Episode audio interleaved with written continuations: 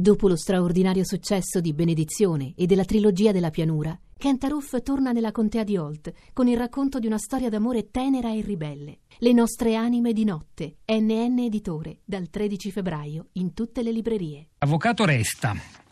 Allora, io la vorrei coinvolgere innanzitutto per chiederle eh, se, se, davvero, da, per l'idea che lei si è fatta di questa vicenda, è stata seguita una procedura, se è accaduto quello che accade sempre, che deve accadere per legge, cioè una perquisizione in forza, insomma in questo caso erano tre se non sbaglio le persone che sono andate a casa, a casa di Carlo dove c'era la madre e, e se non si potrebbe pensare a, a delle norme forse un po' più adatte a contesti così fragili, così vulnerabili. Avvocato.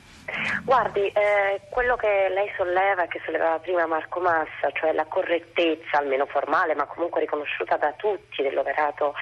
eh, degli agenti della finanza, secondo me solleva un punto determinante. Perché eh, proprio il fatto che sia stata un'azione compiuta nel rispetto delle norme, corretta, alla presenza della mamma di questo bambino, dimostra come una perquisizione di per sé, quindi l'atto dell'autorità pubblica, l'autorità di pubblica sicurezza e polizia giudiziaria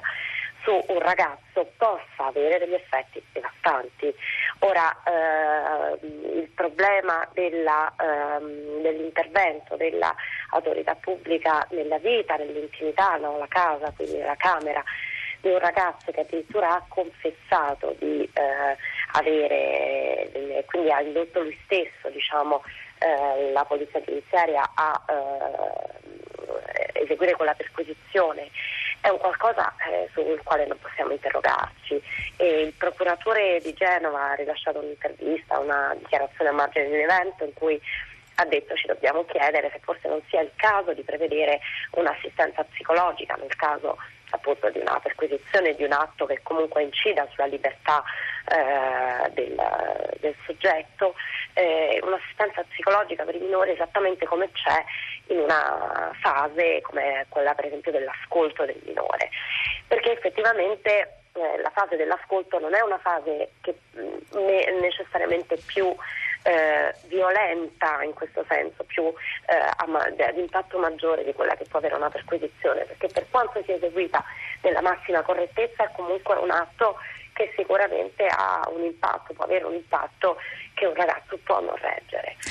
Eh, eh, per... Corria, eh, no, chiedo scusa, eh, Federica Resta, mi scusi, il, noi ah, okay, abbiamo appreso che le, le, regole sono state rispettate ed è anche giusto dirlo perché bisogna stare molto attenti, oggi sono state dette per esempio a prima pagina usate parole che possono a loro volta fare molto male, come per esempio sono stati indicati i finanzieri come, come, come colpevoli o se non responsabili. Eh, il punto su cui volevo, volevo, portarla è proprio quello dell'assistenza e dell'ascolto. E immaginiamo che la vicenda fosse andata avanti, non c'era alcun procedimento in corso perché era stato sorpreso eh, pochi, poche ore prima eh, in flagranza di reato, in possesso di, questa, di, questo quantitativo di droga, il ragazzo, quindi ancora tutto era agli inizi. Poi si sarebbe previsto forse un intervento successivo di un assistente sociale eh, oppure no? Eh, e in quel caso non, non si potrebbe anticipare e renderlo come il, forse il primo passo?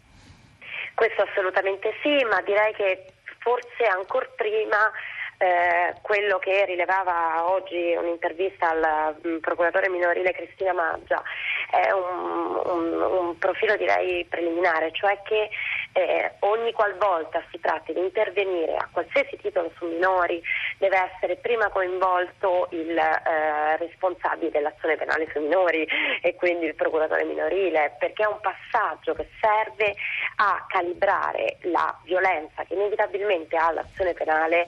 su un minore. E consideriamo anche che il possesso di, appunto come sappiamo, di sostanza stupefacente se è circoscritto in determinati eh, quantitativi eh, e quindi viene ritenuto per uso personale non è reato. E allora prima di intervenire su eh, dei minori con eh, tutto il carico che ha l'azione penale, insomma, l'apparato repressivo e eh, appunto l'indagine della polizia giudiziaria bisogna davvero chiedersi se non siano attivabili altre strade rispetto a un ragazzo che ha confessato, che non denota diciamo, una particolare reticenza anche diciamo, nell'esposizione dei fatti e nella ricostruzione di quella che può essere la filiera magari eh, della droga che quindi non, si, non parte e non si esaurisce con lui ma che porta a ben altri soggetti e forse sarebbero state attivabili diciamo, altre strade. Quindi per quanto quell'azione sia stata corretta, forse chiedersi prima con l'intervento di un magistrato minorile, con l'assistenza